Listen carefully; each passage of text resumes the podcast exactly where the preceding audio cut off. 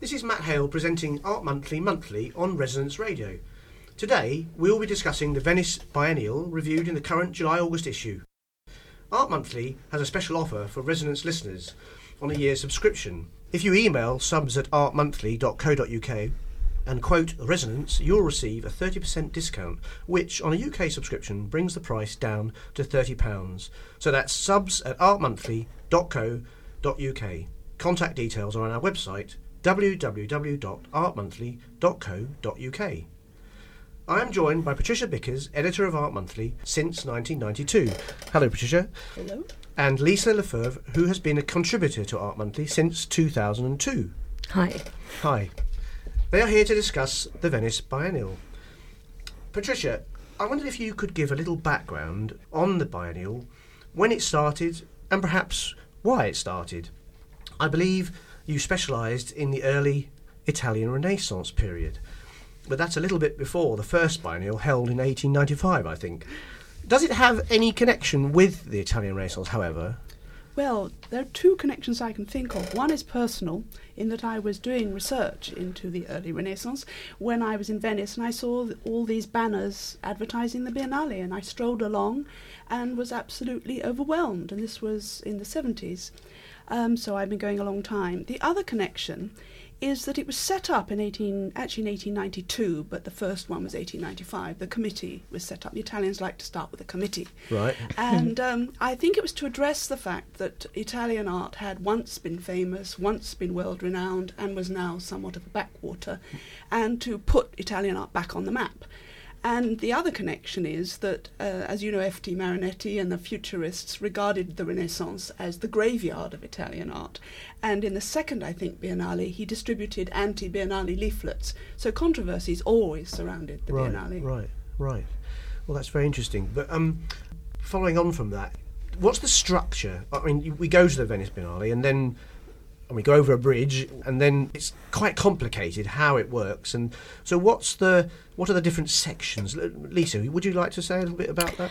Well, Venice is a really super strange event, and I think that whenever you start talking about the Biennale, you've got to deal with so many different factors. There's the structure of the Biennale.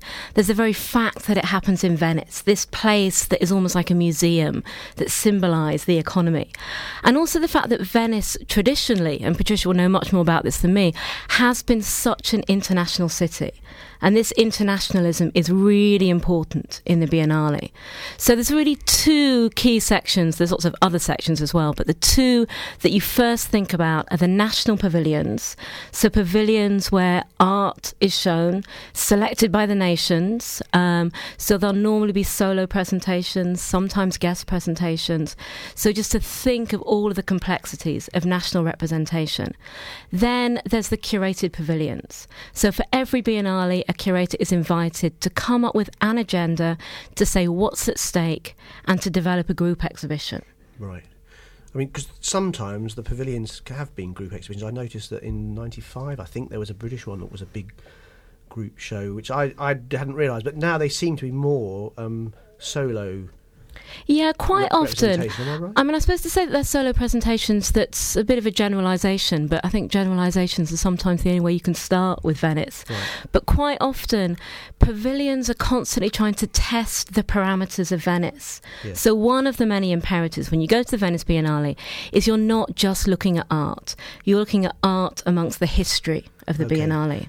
Patricia, in your review in Art Monthly's July August magazine, you go through some of the pavilions and Yeah. describe them. I mean, I'm one that fits Mm. what you just said, Lisa. It was Liam Gillick's Mm. presentation, which was, although he lives in America and probably is a British citizen, I think, was representing in which pavilion, Patricia? Uh, in the German pavilion. Logic there, but that's certainly testing the. Yes. I mean, but in, in a sense, this has always been the case because right from the beginning, the Italians built a neoclassical pavilion. And when Mussolini came in and took over the organisation of the Biennale, or the Fascist Party did in 1930, they pulled that down and put up a fascist modernist building. So the architecture, who represents a country, all this, you cannot leave, as Elisa was suggesting, the political dimension, Yes. the history. So that everyone who represents their country and the great powers that were of the 19th century, Britain top of the hill, France on the right, Germany on the left, they were the two of the earliest pavilions to be built in 1909. Right. Actually, the earliest was Belgium for some reason. Um, and then um, who you choose to select you is terribly politically. Usually there's a committee. It's all very secret in Britain. Saying, the Until British, very British recently. Council? Is it the British It- Council? It is the British Council, but they've now subcontracted to a committee. It used to be secret. Now they do release the names of some 20 people advising them this year So to come up with one name. Yeah. Are they, would they all be people from from the art? I mean, this is quite interesting. I think the kind of this are they art world people only selecting, or do you think there would be? I mean, would a politician sit on in on? I mean, would it be? Is it that kind of? Um, It used it used to be politicians. It mm. used to be um, um, a mixture: politicians, the great and the good. Nick Yeah. Serota, uh, director of Tate, yeah. Richard Calvocoressi, um, of course, the head of the British Council, Andrea Rose, and all sorts of other people most of us have never heard of, but are obviously distinguished. Yeah. Now it's uh, much more of a large talking shop, including media representation from The Guardian, of course, media partners. Um, it's it includes critics, it includes collectors, dealers. Mhm. Oh, really? So it's quite a wide Mhm. scope, isn't it? Yeah. Mm, Back to a large committee again. mm. Yeah. And I think this is one of the things that's so um, essential about the Venice Biennale is that it operates as a barometer for taste, for ideas, for things that are happening. But it's also got this other job that it's generating new ideas. And I think that's really why in the pavilions and also in the curated larger exhibition as Yeah, well, yeah. quite often the curators or the selectors will be trying to do this double thing of representing and generating. Right. Because th- this year's um, it is curated by Daniel Barnbaum. I hope Mm. I'm saying that correctly. Yeah, Daniel Birnbaum. Where's he from? He's from Stockholm. Okay. And what, what does he do when he's not doing that? Is he? Do you know? Is he like a museum? Um, he's an, got has an academic post, Right. and he's a curator, and he's worked on re- loads of really, really interesting solo exhibitions and group and exhibitions. he would have been selected by an Italian committee absolutely. of unknown people, probably. So he's come along and he's done his show, and you, you talk about in your review um, how he's done it in Mm. relation to the other curators of, of previous biennials. Mm.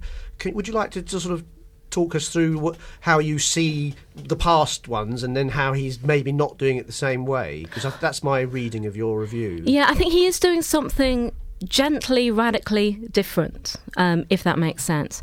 I think that it's really interesting. We've been talking for however many minutes about the Venice Biennale. We haven't been talking about art. No. We've been talking about selectors, choices, curatorial imperatives, the history, and I think that's the first thing that you think about when you come across the Venice Biennale. And so traditionally, it's a really prestigious role to be the curator of the Venice Biennale. And usually, the curator, he or she will have an agenda, something at stake. So it could be really trying to do something provocative. Yeah. Now, Daniel Birnbaum sort of, and I sort of is really, really important, hasn't done that. But in fact, what he is doing is quite the opposite. He presents, to my mind anyway, a really well measured exhibition that isn't about thinking about an agenda, an argument. It's about looking at the artwork itself. Yeah. And so, in effect, it is an argument. Mean, for me, it's really trying to say, hang on a second, we're here to look at work. And I think the big question that I really wanted to address in my review is what is a biennale, and especially Venice, the longest, um, most prestigious periodic exhibition? Why is it so important? Yeah. Is it for this big curatorial claim being made, or is it to really look at the work? Yes, I mean they do present it incredibly well, so you can look at the work. Absolutely. and, and there's a tremendous amount of flexibility of ways you can do it. I mean, Patricia, you talked Well- about um, uh, Hans Haacke and then a, a, a kind of green. Uh, I didn't. uh, Can you, can you tell me you did you compared him and then mentioned someone Yeah. else who'd done a sort of outdoor piece, didn't you? Well, one of the things is that the, us old timers really regret the passing of the aperto. The aperto was in a section called the corderia where they made the rope. Right. Um, and that used to be wild and wacky and not uh, governed by national committees and so on, but by usually young new curators, a young Daniel Birnbaum many years Oh, right. ago. Um, but that ended after 96, which was a spectacular year when Hans Haacke broke up the floor of the Italian pavilion, uh, addressed its fascist past, literally destroyed the fabric of the building, made it echo of with its past. Yes. And there's an echo of that in the former Czechoslovakian um, pavilion Is that's Ori, now. Ori Dark? Is that? Yes, Roman Ondak. Ondak, I, sorry. I don't know. I think that's how you pronounce sorry. it. And um, he has simply gutted it and planted it with trees and flowers, or rather bushes, I should say. It's all very green, no flowers. And the gravel is continuous with the gardens. So you walk all the way through, and many people didn't even realize they were walking through a work of art. Oh, really? And since it's called Loop, that actually completed the work. Uh, so it's a brilliant, but usually the pavilions can be stultifyingly dull. I, I, I disagree with uh, Lisa a little bit on that, um, but that's partly because I hark back to the rough and ready days when Pipilotti Rist was a name no one had heard of, Yes. and the the young artists, some of them mistakenly called YBA, people like Angela Bulloch and so on, showed in the last Yeah, because there was a Ceal Ceal Floyer.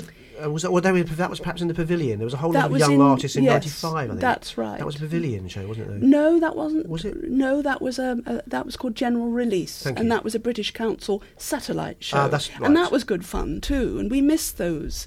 Rather, these juggernauts, these national juggernauts, and even the Italian Pavilion show, which I absolutely agree with Lisa, was thankfully thoughtful, quiet. You did get to look at work. Hmm. It was often about looking at work. Right. But in the end, even the extent of that was the back broke after a while because there was just too much work. And but one of the things it did look stunning because the Italians have gracefully vacated what was the Italian pavilion, but has latterly not really technically been the Italian pavilion. It's now called the Pavilion of hmm. Exhibitions. Hmm. Right. It's been beautifully decorated and opened out, and the Italians have gone right to the end of the Arsenale, which is beyond the Corderia, as far as you can go before you're back in the ocean. Right. Mm, right. And I think this sense of there being too much to look at is really part of the approach of the Venice Biennale. And I imagine that everyone has the same experience as me. The first time you go, you just cannot believe there's so much work. Yes, I mean, you, someone said to me you could take three months. holiday and probably not actually see everything, which I- is quite extraordinary, really. I agree completely. And, and for me, that's what's so interesting about the pavilion curated by Daniel Birnbaum that he's calling Making Worlds, Yes. is that it is about paying attention. And if you don't see everything, that's okay. It's really trying to encourage that richness, that slow looking at art, Right. which in the context of Venice is really, really hard to do because there's almost this nervousness to see everything, yes. to tell people what your favourite was. Makes me think of the word swamp. Yeah, swamp completely. in art, but you, there is actually a swamp Yes. in, the, in the Biennale, is there not? Mm. Some I, I mean, is that indoors? No, it's outdoors. So this year's Is it by patri- Favaretto? yes, th- this this year. Um, the Arsenale, which is one of the major sites where Daniel Birnbaum's curated exhibition takes place, extends out to the gardens towards the back of the Arsenale.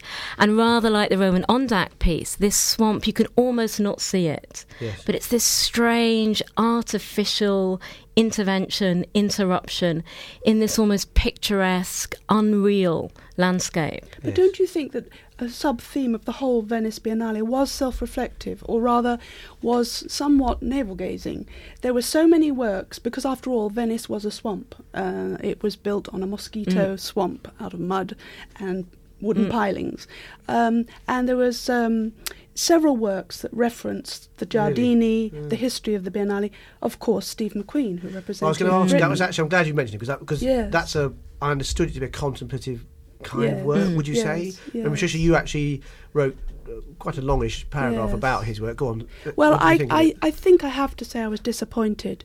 Um, but then he set such high standards that, in a sense, you can't help but be disappointed. Um, and what he'd done was there were two projections. And he had presumably gone early April or early Mm. year, in the early winter months perhaps. And he'd let the cameras roll on the uh, abandoned site of the Giardini, which only comes alive during the summer months of the Biennale every two years. So there were sort of uh, dawn rising, mist, um, bags of rubbish, leftovers from other biennales, including architectural, music, film, which also happen in Venice and in the same site. And um, dogs, which looked like feral dogs but were actually sleek greyhounds, pissing against the walls of the shut up um, uh, biennales. And then night fell, and you heard birds, um, you heard owls, or you thought you did. You saw moon reflected in water. A pair of uh, gay lovers meet. Um, they light a cigarette, or one of them lights Is a long cigarette. How long has we got? And it's 30 minutes and two projections. And I don't know really why there were two, because one would have been enough. And you were strictly controlled. You had to arrive at a set time. Yeah. You went into a dark room. You were not allowed to leave. And this set up, of course, also extra high expectations. And the work, given how many works reference the Giardini, including Roman Ondak we talked about earlier, which I felt was ten times more successful, for all this rather overblown filmic statement, which amounted to really a series of cliches. Yes, and I don't want to say that because I'm a great admirer of Steve McQueen. yes. Yeah. Yeah. I mean, I think I sort of disagree. I actually really like the work, but I think the really important question is what happens to work like Steve McQueen's very direct response to the context when it's shown elsewhere. Yes. Mm. Because, of course, the Biennale isn't just about this crazy few months in the beautiful context of Venice. What happens when the work extends outside of this context? And I think quite often with each version of the Venice Biennale, you can't understand the significance on, of it until two, three, five, ten years later. Right. Right. So it's, it's slow in that sense. I think it, it. I think it's slow. But So that's a good thing. In, I mean, that. I, that I think of- so. Yeah. I mean, in, in a way, for me, whenever there's an artwork or an exhibition, there really is something at stake. And it's not just for the immediacy, it's to enter into a set of discourses. Yeah. So, really, into the future of contemporary art history. C- Can we go back to you know Lee, Liam Gillick's Yes. piece because I mean, he's another British artist, Yes. although not showing in the British. What do you think he was? I mean, either of you, but start with Tricia. But what do you think he was saying Mm. Well, about the I Biennale think- in, in his way of doing it? I think he had, of course, the hardest act to follow, as everyone coming to the German pavilion has, Yeah. to follow Hans Haacke from 96, Germania, which was a fantastic um, intervention into the space. And it, it attacked the space, but it was also exquisite. Um, and I think wisely, Liam thought, I'm going to go domestic, I'm going to go low key, I'm going to be open. And there was something so friendly, um, permissive about Casual? it. A casual. style, And he referenced the domestic kitchen, which is something of an obsession of his lately, um, because the modernist kitchen was both um, a low grade form of modernism that got overlooked. Its desi- the designer was a woman, um, but in fact, his IKEA type units are the descendants of Yes, these, yes. this great liberating, and of course, it, it marries all the critiques of minimalism about it being just specific objects, which was Judd's term Yeah, was for these Judd, yeah. matching cuboid shapes, which um, he's naughtily made back into functional objects because it also a play on art ha- being useless. Yes. Um, so, of course, this kitchen is too big, too extended to be useful. anyway. Doesn't function. But you're gently guided round it, and you realise, in a sense, that that accusation of minimal art, that you are the theatrical agent that makes it art, Right. he says, yes, indeed, you are. yes. Even in your hmm. domestic sphere, our whole world has become more modernist than we realise. We are the inheritors of utopian modernism, even when we critique it. And there was something so light, airy. There was even this one of those fly-catching plastic curtains at the entrance. Yes, you, you mentioned that. I was wondering Yes. what, what. So you had to walk through You that. had to walk and then, through it, but and that, immediately lowered your expectation, Okay, given the okay, contrast with okay. Steve McQueen. So what about the Yeah. cat then, Lisa? Go on, I mean, me the about cat was quite an incredible thing because I really agree with, with Patricia. There was a sense of joyfulness Where is when this you went into Just it. so people know. the cat is on the top of some of the cabinets. Um, so I'm trying to remember. It's not alive. No, it's not alive. It's an Animatronic. animatronic cat. Right. And it's incredible. It made me laugh out loud. So you see this animatronic cat with a script in its mouth, as I remember, if that's correct. And the script is something that you can pick up, that you can read. Okay. And there's something that the description entirely lacks this sense of joyfulness because given the context of this really grand building Mm. and here you are amongst domesticity Yeah. amongst modernity and there's this crazy cat there. do you remember what the script even remotely says? I mean, is it? Is It's it? a Is sort it I mean, is it like a, is it a t- conversation? Yes, or it's, is it it's a, circular. Yeah, that's it's about misunderstanding. oh, Yeah. lovely. Yes. Which, of course, since I think Liam was also very conscious of the fact that he writes a great deal, and a lot of the words he writes connected with his own work, rather than clarifying They so- they meaning, can tend to a bit. Yeah, mystify. so he kind of made I a like joke them, but of they're that, difficult, aren't they? Yeah. which was delightful. Good. And it, it- and it really feeds back to Daniel Birnbaum's exhibition because he talks a lot about arts being not just about understanding, but misunderstanding as well. Yes, yes. Well, I think we're probably close to coming to the end of the programme, but I'm not quite sure. But um, if we're not, I'm going to think of something else to ask you guys. Is there anything else that really grabbed your attention at the at the Biennale? I Was it just? I mean, if it was the ice cream, that's fine. Oh, that's always welcome. Oh, yeah. Um, but one of the things, as Lisa was saying, that you can't see at all, and I regret that, is is that there are you know, that tor- tormenting thing when you're leaving and people say, "Did you see such and such a pavilion?" Oh no, I didn't get there, but I did manage to mop up a few that are not in the Giardini, that are scattered around Venice itself, because as the Carlo Baratta, who, who's the president of the Biennale, said that Venice itself is part of the exhibition, um, which of course attracts um, money, sponsorship, Yes, and, yes. and real estate opportunities. But at the same time, it's true. And some of the countries, especially newer countries, um, uh, subsequent to the Iron Curtain coming down, um, can't be in the Giardini, so they take over deconsecrated churches Right. or palazzos, that of which there are so many. And I've always found Estonia one not to miss. Mm. Um, and there was a lovely little one in Cyprus, a, an elderly artist whom I'd never encountered before, about the impossibility of importing a snake. Now, of course, snake in the Garden of Eden, yes.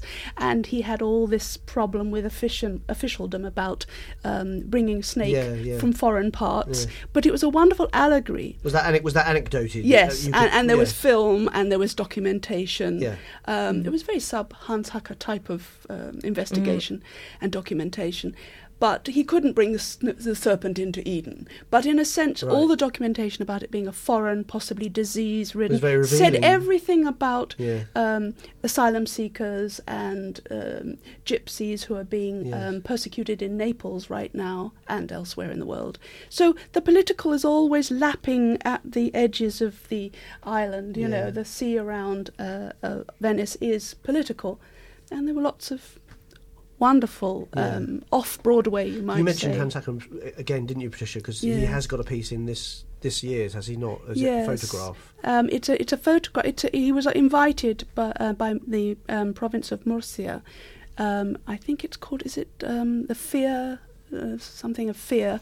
Um, and it was a um, invited artists, internationally invited artists, to comment on the climate of fear in which we live. And he was asked to. Um, uh, by Palestinian and Israeli artists Yes. to comment on, on the situation there and on the 40 year occupation. And very deftly, he used a photograph he'd taken in the 25th year, I think it was, of the Mm. occupation, of a little boy, and a text explaining the invitation, what took him to Palestine, when he took the photo, and then just the photo. And you ask yourself, where is that little boy now? yes. Nothing has changed. No. This sort of there was a lot. That was another theme, I think, the cyclical nation of of history, Mm. the talk- nature Lisa, of you talk history. about looping, don't you? The, the Yes. looping Yeah. Between the past and the present to consider the future runs through the exhibition hall. I think it runs through the exhibition halls, but it runs through so much of the work Mm. in Venice as a whole.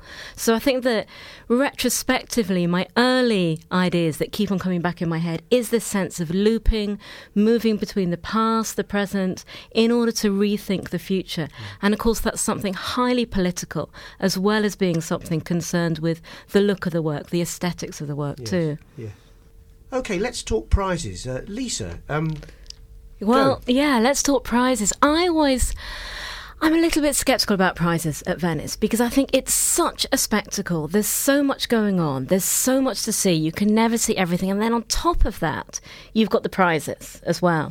So you have prizes for lifetime achievement, prizes, prizes for the best pavilion, prizes for prizes almost. so I'm I'm really not that convinced by them because I think the work is there and surely that's enough. Yes. And I'm really interested in trying to get away from the question of saying what was your best, what did you think was most successful. Yes, I think it's much more urgent to think about what is at stake with work, why is it important, Yeah. not who's best, who's worst. Yes. So it's encouraging the wrong approach. For as far as me, you're- yeah. Yeah, yeah. Who actually, Patricia? Who, who who decides who gets them? Well, first of all, I completely agree with Lisa. I, I think that, I mean, the most infamous prize was, uh, we all talked about the classic 1996 year when Hans Haacke's pavilion was magnificent. Nam June Paik, Ilya Kabakov, any one of whom mm. we would have voted for. And the prize for best pavilion was given to Egypt. And when they announced it, there was a stampede among the press because no one had gone there. It was so unmemorable and it was were. terrible. Oh. It was sub caro steel sculpture, meaningless.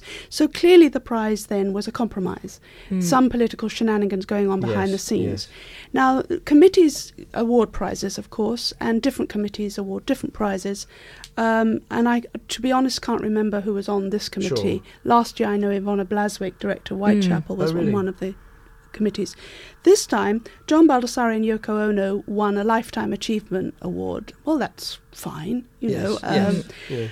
but um, the best pavilion prize was given to Bruce Nauman, and Mm. it wasn't a pavilion prize unless they have three pavilions, because it was spread all over Venice, and it was nothing more than a retrospective. Right. Now I yield to no one my imad- my admiration for Bruce Nauman, but best pavilion for one new work. Yeah, so they're sort of breaking their own Yes, structure, as absolutely. it were. aren't really? So what was that about? Mm. And then you get Golden Lion for Best Artist in the curated exhibition Making Worlds went to Tobias Rehberger, Rehberger. Mm. and that was absurd because he was actually asked to div- design a cafe, which he did, and then they cite, um, what was it, um, for taking us beyond the white cube, where past modes of exhibition are reinvented and the work of art turns into a cafeteria. Well, that's what he was asked to provide. Yeah. And as we ask in art notes, maybe Daniel Birnbaum should have been given the prize well, since yes, he commissioned it. He was actually curating. So what's that about? Then you've got Silver Lion for most promising young artist, given to Nathalie Djurberg Mm. for uh, an animated work, which I didn't like, but I don't know. I have no idea. Did you see that, Lisa? Yeah, I did. It was quite an incredible work. It was like going into another fantasy world, maybe built by some kind of strange, adolescent, slightly melancholic figure. Oh dear. Mm. but it was okay. It wasn't bad. Yes, yes. Well, that's clearly a, a, a, a thing that some of the artists were very keen to get the prizes. Oh yes. Um, I wonder how much they work during the years before to get Mm. to get them. I, I also wonder how some of them get in, to be in the, the Biennale itself. It's a, it is a, a, a hothouse of power, Mm. from what I've understood from today's conversation. Well, thank you both very much indeed for coming in today and talking with me. I've learnt something. I haven't been to the Biennale yet. I plan to ride my motorcycle there in the summer. You have to go. And if it's I've any energy left, I shall try and go. But I won't be there for three months going round. I'm and it's an Italian motorbike. I'll only have, yes, it is. It is an Italian motorbike, but I probably only have two days in the Biennale. But at least I'll know where to go now and make my choices. Um, I'm going to plug our Monthly subscriptions one more time. Um, remember, if you go to our website, your contact details are there, um, or you can email subs at artmonthly.co.uk and just put the word resonance in, and uh, we'll email you back with an offer of 30% discount. Um, thank you ever so much for listening, everybody, and goodbye. Goodbye. Goodbye.